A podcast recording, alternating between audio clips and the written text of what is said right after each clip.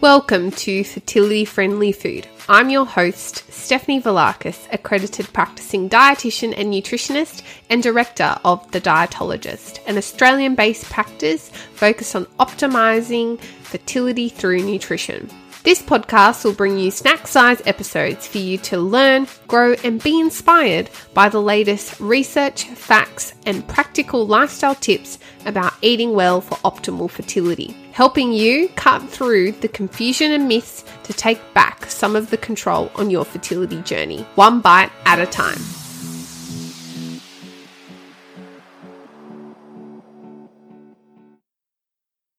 Hey everyone, and welcome back to another episode of Fertility Friendly Food, the podcast. As you know, I'm your host, Stephanie Velakis, accredited practicing dietitian and expert fertility dietitian and nutritionist, and founder of The Dietologist, a multiple award winning virtual nutrition practice dedicated to all things fertility, pregnancy, and reproductive health. And this is the third out of four episodes on our PCOS mini series in honor of PCOS Awareness Month. And I'm so excited to have Dr. Natasha Andreadis, who is an integrative fertility specialist, join us on the podcast today to talk all about what you can be doing proactively about your PCOS management to enhance your chances of conceiving. Dr. Tash and I go way back. She single handedly probably helped me start my career as a fertility dietitian after my training. So I am always eternally grateful for her role in my career to date, her mentorship.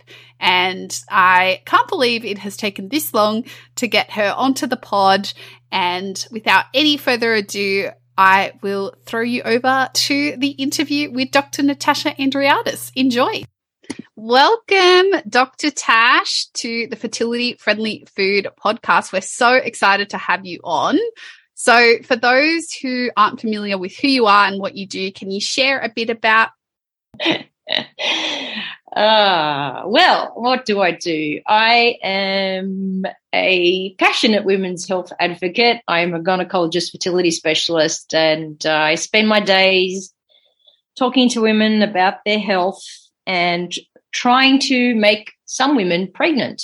Yes. Some, some couples pregnant, mm-hmm. um, egg freezing, you name it. Um, I suppose recently what I've been interested in is uh, the use of medicinal cannabis in help, helping manage endometriosis. I'm a prescriber, um, and that's been a really interesting aspect of um, mm. treatment.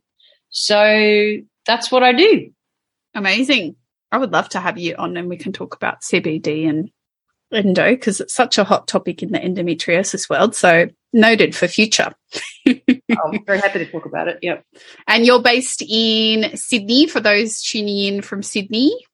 Yep, Sydney Inner West, uh, Newtown. My offices yep. are in Newtown, and uh, I do all fertility related treatments through City Fertility at the Gateway Building at Circular Quay. A beautiful building if you've never been, everybody. Um, first time I walked into that clinic, I was like, "It's it's fertility clinic in the sky." That's what it feels like because it's quite quite high up. It is so. So over the years, I know you and I have had many a conversation about reproductive health and hormones and different conditions, but one that we've discussed a whole bunch is PCOS and September is PCOS awareness month. And I do know that for a lot of people living with PCOS, it often breeds a lot of worry and fear about their current or future fertility. So, can you tell us a bit about the impacts of PCOS on ability to conceive or delays to conception? Yeah, well, its biggest impact is anovulation, whether that's mm um, contributing to irregular periods or no periods. So it's it's mm. the essence of PCOS is the inability to ovulate regularly, and hence it's difficult for women to time intercourse or insemination or whatever whatever it is they're trying to do to help them conceive. The other issue is that women with PCOS tend to be, but this isn't all every woman, but they tend mm. to be overweight or obese. Mm. that independently has an impact a negative mm. impact on on conception, fertility, mm. um, you know, increased risks of miscarriage, congenital abnormalities in a developing baby. So they're the two main things. Uh, mm. There are lots of other things that go with PCOS, like acne, excess hair growth, mm. endometrial hyperplasia that is pre-cancer, and that mm. also can contribute to that. The endometrial hyperplasia can contribute to issues with conception. Mm. Um, the acne and the excess hair growth are, are separate issues. Mm. You know, low, low self esteem, all of those things are kind of separate, not related to specifically infertility and inability mm. to conceive. So it's it's ovulation. That's yeah. the of it all. Yep.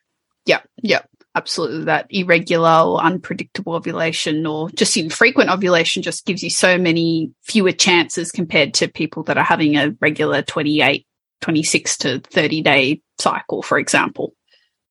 That's right. And, you know, everyone says, oh, 28 day cycles are standard. Well, 15 to 20% of women have 28 day cycles. There's mm. variation in, in, in, cycles from 21 to 35 days.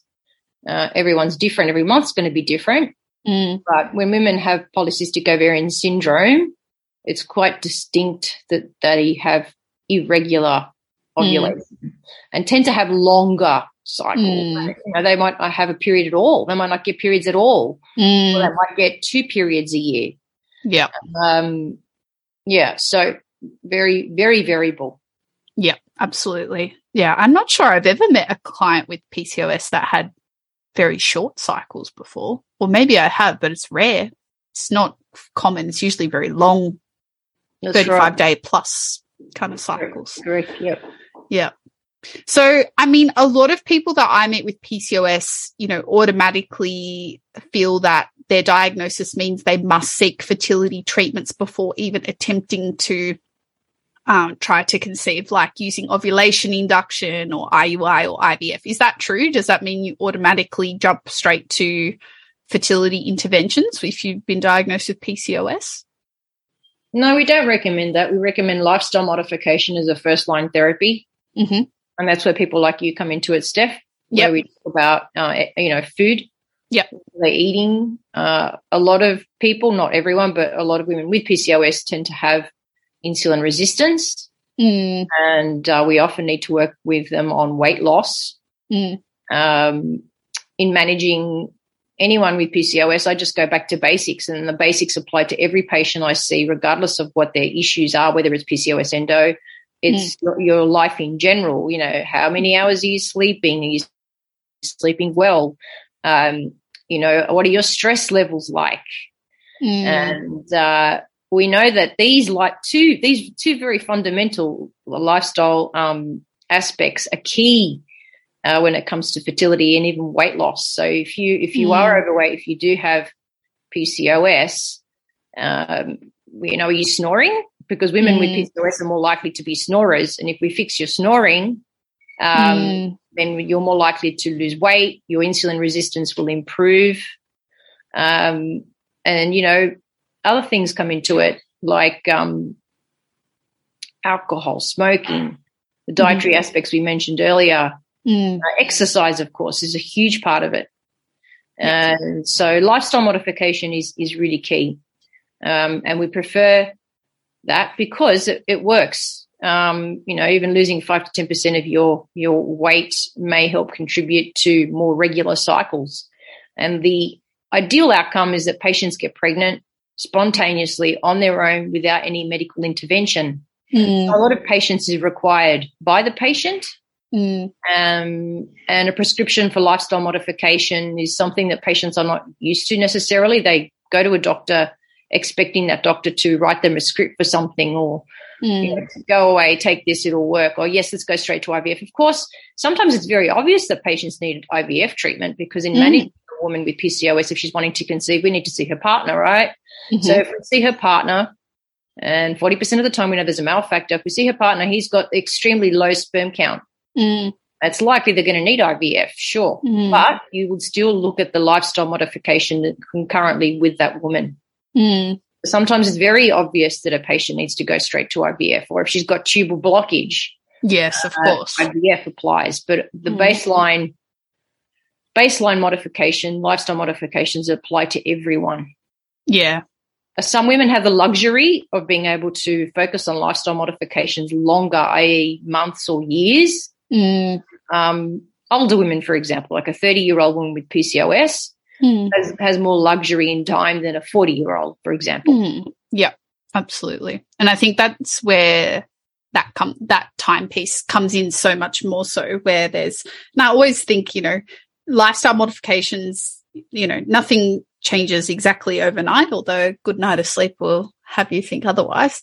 But you know, you need a little bit of time for things to sink in. And I think if you've got this huge time pressure of like, this needs to be better in two months time. Otherwise I turn 40 or, you know, whatever milestone it is in your mind.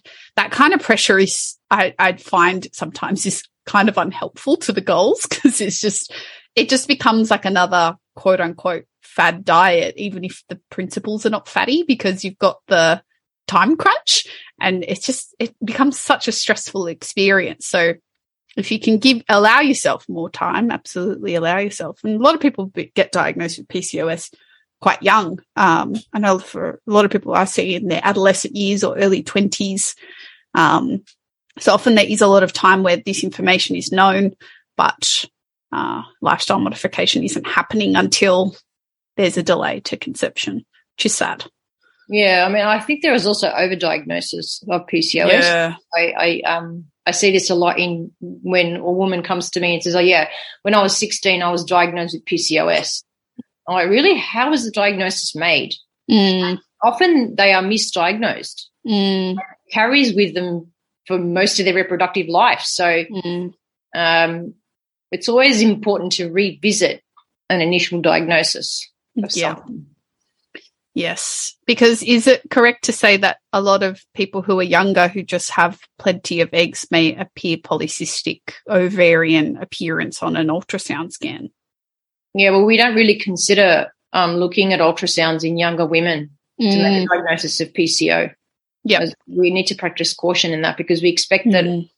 a, a person who is less than 20 years of age is going to have more than 20 follicles on her ovaries. That's normal, Yes. you know. Yep. Yep.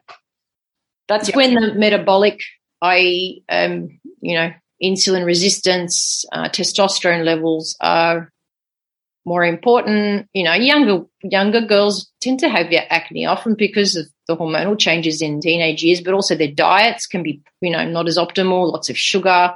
Yep. So I I often I often double double uh, question Mm. when they say a PCOS diagnosis made at 16. I go, really? Mm, Mm. Yeah. Yeah, always worth revisiting. I mean, I that nearly happened to me when I was 16. I had really irregular periods. I had bad acne. I had polycystic ovaries on ultrasound. They're like, "Yeah, PCOS," and I was like, "No, I don't." I was like, I don't know how I knew that at 16. I was like, "No, I don't. There's no way. I've just had bad. I've had acne for as long as I, I knew." And Mm. yeah, um, and my androgens are always fine and all that stuff. So, I mean, it can it can very easily happen happen for sure. In preparation for preparing for a baby, if somebody knows that they have PCOS or perhaps suspects that maybe they do have PCOS, how can they be proactive about their management to help improve their chances of conception? Yeah, going back to what we said earlier, um, the, the lifestyle stuff, really, and Yep. um, preparing for pregnancy a, a year out from when you actively start trying. Mm, Uh, you know, making all those changes, as you said earlier, doesn't happen overnight. mm, And um, reading, reading lots of information about PCOS, reading books, mm, reading, uh, you know, res, you know, research done through things like PubMed.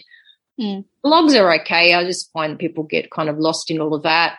But also getting support to make those changes. So seeing a dietitian, seeing a naturopath, mm, acupu- acupuncture can work beautifully. mm, Um, it is it is one of those conditions that kind of branches out into many aspects of of the complementary world. I find PCOS, uh, mm, which is what is nice about managing it as well mm, because often uh, it is a, a team approach.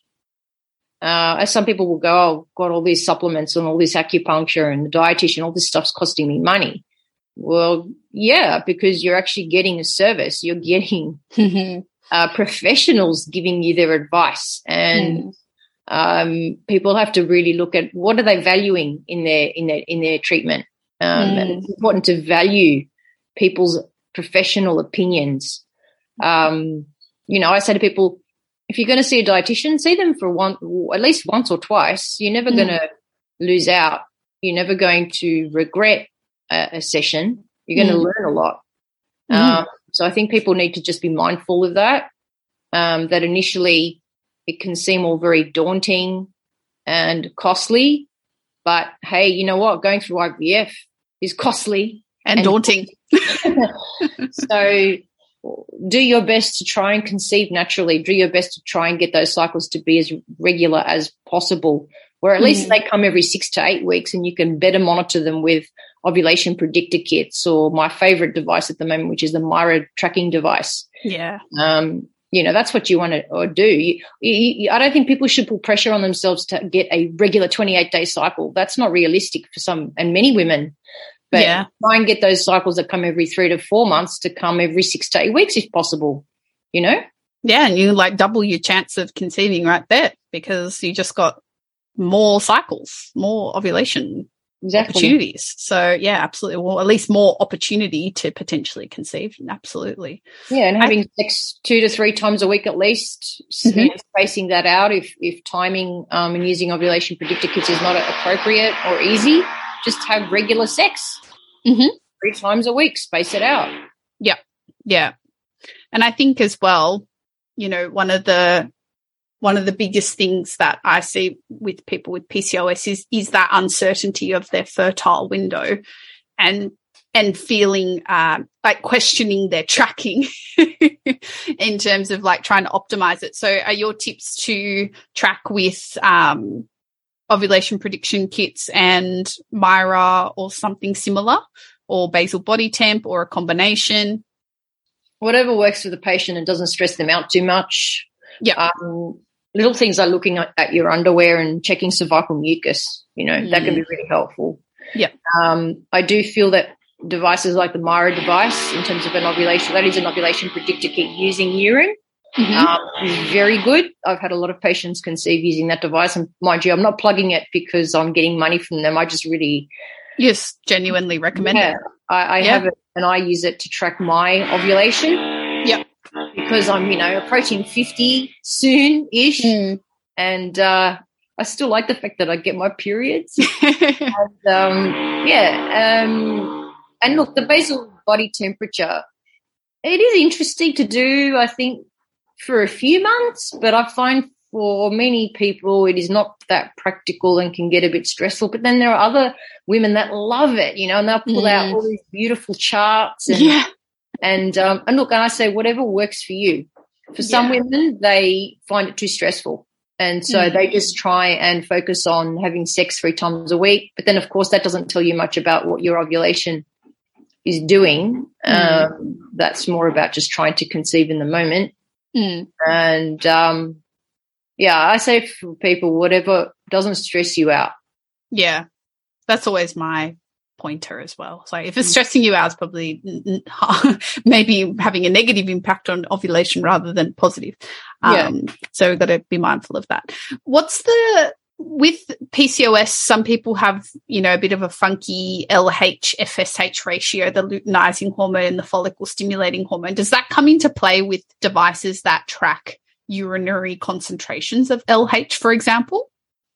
Yeah, it blurs the picture and doesn't make it clear mm. that um, they're actually ovulating. So if you've got a baseline LH level that's high, mm. um, you, you, are not going to get a, a, clear change on the ovulation predictor kit. So for those people, it can be very difficult mm. track ovulation with those devices. But if you've got the Mira device, you'll get mm. probably a, a much better mm. uh, tracking method because it actually gives you a number, a numerical figure that then you plot on a graph. Yeah. Very different to say um, using the Clearblue device. Yep. Where it just gives you a bouncy smiley. Yeah. Smiley. Or a line yeah. or whatever. Or a line. Yeah. yeah. It's more binary rather than, um, yeah, quant- quantitative. Awesome. Sorry, that was some off script questions, but very helpful. good, good, I like those. Yeah, we like that. We like chatting about ovulation, don't we? Um, now, people with PCOS who may end up you know, proceeding to IVF for what, whatever combination of reasons, time, male factor, other, there's a myriad of other reasons. Lots of people with PCOS also have endometriosis. They've got the double whammy. There's other things at play. They tend to be at a higher risk of being overstimulated with IVF. Is that right? And why is that? And what does that, what are the symptoms? What's that experience look like in hyperstimulation? Well, generally speaking, women with PCOS tend to have polycystic ovaries, but we know that not everyone with PCOS has polycystic ovaries, but the majority of women do. Yes. So that means that they have a lot of potentially recruitable small antral follicles. And these follicles uh, make AMH. Uh, a lot of women have this d- test done prior to fertility treatment. The higher an AMH level uh, correlates with a higher follicle count.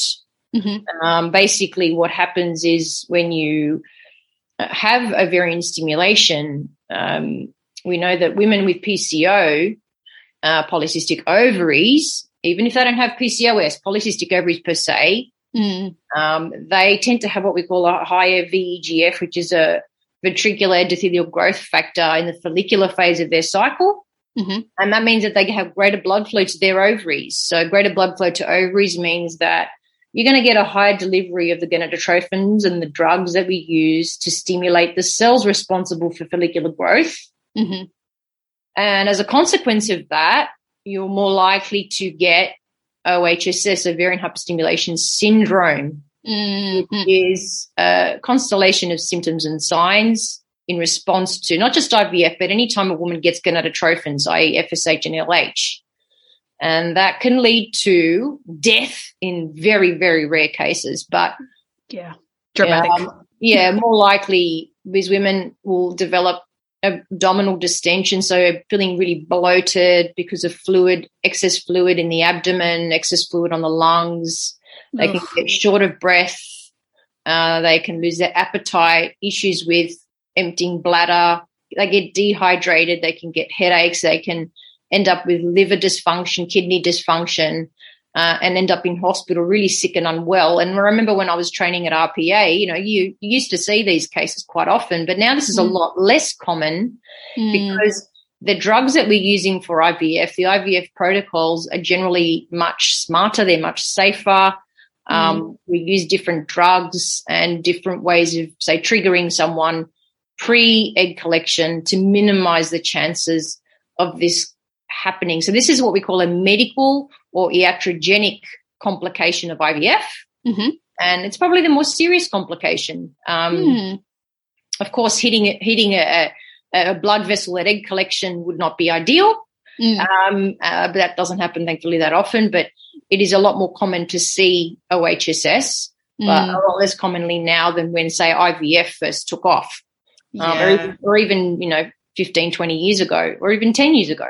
Mm. So, um, um, an aspect of that is that a lot of patients may have more mild ovarian hyperstimulation syndrome. Mm. It's severe OHSS that is more serious that ends up people in hospital. Yes. Um, yes. But the more mild form of it is, you know, some bloating. Sometimes the doctor may choose not to proceed to a fresh embryo transfer uh, yep. in order to enable those ovaries to you know, settle and those hormone levels to kind of wind down a little bit to minimize the chances of that woman getting sick. Because if you put back an embryo, yep. that ends up implanting, it will release mm. HCG, which then mm. makes the whole OHSS picture worse.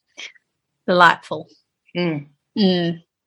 Yeah, I have um, I've witnessed a few cases of quite severe HSS, and it's it's always uh it it I, the clients that report it it I think they're genuinely quite traumatized by the experience in those severe cases where they end up in hospital. And I have heard of people that had OHSS years and years ago and they have, you know, school age children. They're like, I'll never do another retrieval round of IVF because mm. I'm just too scared.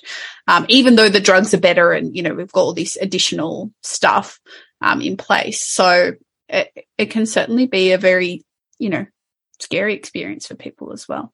Yeah, traumatic is probably a good word I'd use as well. Mm. And it is sad when people experience this and they do distinctly say, I will never go through that again. Mm, it is Um, sad. Guess what? You know, most of the time, IVF isn't traumatic. No. And uh, most people can go through it three or four times with no trauma. But when you hear that, it is sad because it shouldn't Mm. be that way. It is. But I think, you know, every body, literally, body is going to respond differently, right? To to things. Yeah. Yeah. That's right. But distinctly with PCOS, Mm. It is a risk factor for Yeah. OSS. And so that way, when the doctor does the treatment plan, they, they have that in mind and in the back of their mind are making decisions based on that risk factor. Mm. Yeah, absolutely. Very important.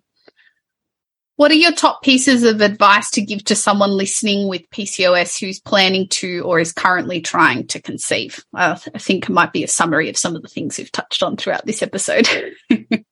Yeah, all those things we talked about earlier, you know, getting your baseline health um, optimal and also, uh, you know, getting your partner on board too. Yeah. So whatever you're doing for yourself, i.e. not drinking, Mhm. minimizing minimizing alcohol at least, not not definitely not smoking or vaping. Um, all of that, the sleep, the food, the exercise, weight loss, all of that should apply to your partner as well. Mm. But of course, not all people going through IVF treatment have a partner. They may be using donor sperm. Mhm. And, um, you know, PCOS also applies to those who are going through egg freezing and Mhm. those risks of OHSS, etc. So um, I, I think f- practicing patience is a big part of it as well. Mm. Uh, but also having other things, complementary treatments at the same time. Acupuncture can be Mhm. really a nice complementary treatment to go through at the same time. Yep. Uh, and you know, taking your supplements is recommended. Taking the metformin is recommended. Mm. Uh, you know, metformin is uh, is an adjunct treatment, but there is very good evidence that it can help women with PCOS. Yep. To minimize the risk of OHSS as well. Mm. Um, but going back to you know less invasive therapies for conceiving with PCOS, metformin is up there. Yep. Um, yeah. So lifestyle, lifestyle modification. That's my biggest take home message when it comes to P- PCOS. Yep. And track the cycles. Yeah, tracking your cycles. That's right. Yeah.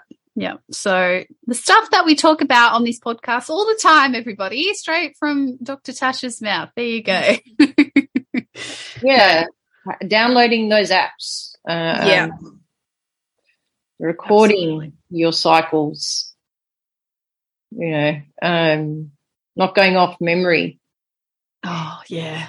There's nothing worse than going into it. "Oh, yeah, I'll, get, I'll get my period the first of every month. And you're like, wow, who are you? I remember I had a PE teacher in high school, and this is when we were learning about periods and period cyclicity and stuff like that. I went to an all girls school, and she goes, I get my period on the 4th of every month at 8 a.m. on the dot. And I was like, and so that became like what I thought was normal because that's what she said. And I, I was like, oh, my period's whack. I was Weird. like, but the, no, it doesn't need to be, you know, clockwork. There's, there's going to be some natural variation Mm. even within people that have what's deemed a somewhat regular cycle, right? That's right. And it's not unusual for people who don't have PCOS to not ovulate once or twice a year, where Yeah. it goes a bit strange. Yes. I think, uh, especially in the last couple of years with everything that's gone on, I've noticed so much like of those errant kind of cycles where you just get a bit of a, you know, oh, I didn't ovulate this month. And like, Mm. what's wrong? What do I need to do? And I'm like, oh, it could just be that month. Just, you know, Mm. you got sick, you had a virus, like, such is life. Yeah, It's you just- had COVID. You had Yeah. COVID. You had the Yeah. COVID vaccine. Yeah. Remember It's just Yeah. like, okay, we just, we move on. it's fine. As long as it's not happening every month in perpetuity, you know, it's okay. We just, That's right. That's Move on to exactly next right. And, and hence the value of recording your cycles because it's something that if it happens regularly, month in, month out, then that, that's when you have to pay attention. But if it happens it was a one off, you don't, I don't feel need to rush to, to see your gynecologist. Yeah. Yeah. We can be it sometimes, sometimes a little bit. I think you've got people that are overly sensitive to it, to a small change, and you've got people that are not abreast of any changes either. And you kind Mm. of get this two ends of the spectrum, but we kind of want to look for patterns, right? So keep, keep right. that in mind. Well, thank you, Dr. Tash, for sharing your time and knowledge and expertise with us and our listeners. Can you share with us how people can connect with you? You've got your own podcast, you've got an awesome Instagram page. We'd love to drop all the links in our show notes, but do you want to just give them a quick shout out whilst I have you? Thank you. Uh, yeah, my Instagram page is Dr. Tash Fanny Mechanic, and uh, my podcast that I haven't put up on, I haven't put up on for ages. You just reminded me I need to do this, Steph. Yes. Um, again, yeah, Dr. Tash Fanny Mechanic, the Fanny Mechanic podcast. Yes. Um, and I think I had to put up one with you that I'd, I'd done a long time ago on vegan, going vegan. oh, yeah. Yeah. Uh, anyway, you've given me a good kick up the bum today. you have a great podcast. I love your podcast, and a lot of people that I work with listen to both of our podcasts. There's a lot of cross pollination there, so there's good there's good uh, congruency between our podcasts for sure. So definitely tune in, and there's Yeah. a big back catalogue there. So if you've not listened before, definitely go back and listen to Tasha's podcast because if you like this, Yeah. you probably like the Fanny Mechanic podcast for sure. Well, you've been on it a few times, Steph. You're a bit of a veteran. I I am. I know. Can't believe it's taken me this long to get you onto ours. It's been too long. I need to get you back for um endometriosis and CBD for sure. Yeah, medicinal cannabis. Very Yeah. interesting topic. They're um on my podcast. I interviewed a, a guru, um, Sinclair, and uh, he he did a gave me a great kind of rundown of medicinal cannabis for endo endometriosis. So Yep. for anyone listening uh, who wants to know more about that, go back to that podcast on on my the Fanny Mechanic podcast to uh, check that out. And uh, thankfully, now it's becoming a lot more accessible for people. Yes. Uh, for those people with pelvic pain, you know, it's not used for fertility. No. it's not used for fertility. It's not something we would recommend if someone's going through fertility treatment. But if you're a woman who has really bad pelvic pain, it is an option. Yeah, absolutely. And quite an effective option too from the data that I've been looking at. Mm, definitely. Mm, very exciting times. Well, thank you again, Dr. Tash. We really appreciate it. And for everyone who's listening, leave us a follow, subscribe, rating, review, share it with a friend or family member, and I'll catch you in the next episode. Bye, everyone.